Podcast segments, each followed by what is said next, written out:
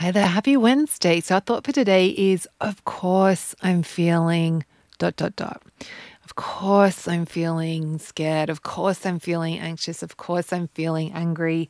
Of course, I'm feeling tired. Of course, I'm feeling worried. Of course, I'm feeling discouraged. Of course, I'm feeling happy.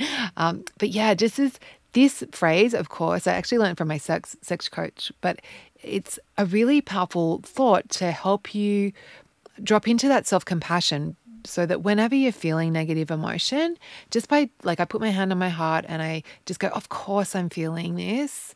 And it just takes away so much of the like it just helps you drop into that place of acceptance and to being compassion with yourself compassionate with yourself because like there's always like of course like you're human and of course there's going to need negative emotion comes up come up and just by like having that little moment with yourself is a really beautiful way to just make it okay that you're feeling whatever you're feeling.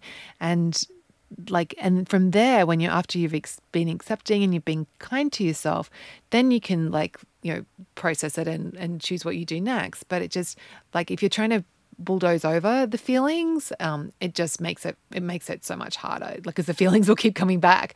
Whereas, so this self compassion, being kind to yourself, is is a really key first place in this work that we're going to do around feeling our feelings. So, um, we are going to do a, a challenge around that um, in April, but I just thought for to like for now, I'll just give you a taster of it in our thought for today. Okay, have a beautiful day. Just remembering, yeah, of course I'm feeling whatever it is that you're feeling. I'll see you tomorrow.